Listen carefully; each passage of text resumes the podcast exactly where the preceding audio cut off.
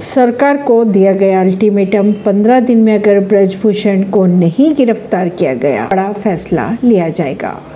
ये अल्टीमेटम दिया है किसानों ने। दरअसल, अब इस मामले से किसान नेता राकेश टिकैत भी जुड़ते नज़र आ रहे हैं। बात करें राकेश टिकैत की तो किसान नेता राकेश टिकैत समेत हरियाणा और पंजाब के कई नेताओं ने आज पहलवानों से जंतर मंतर पर मुलाकात की। इसी बीच किसानों ने भारत सरकार को पंद्रह दिन का वक्त दिया है।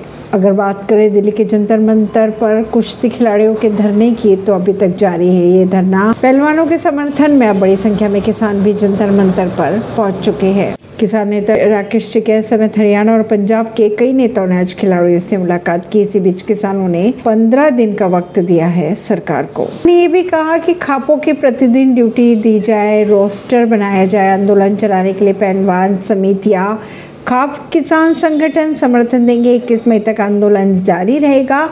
21 मई को भविष्य के रोड मैप पर फैसला लिया जाएगा। राकेश टिकैत ने यह भी कहा कि देश का मान बढ़ाने वालों को बेगाना कर दिया सरकार ने। ऐसी ही खबरों को जानने के लिए जुड़े रहिए जनता सरिश्ता पॉडकास्ट से। परवीन नई दिल्ली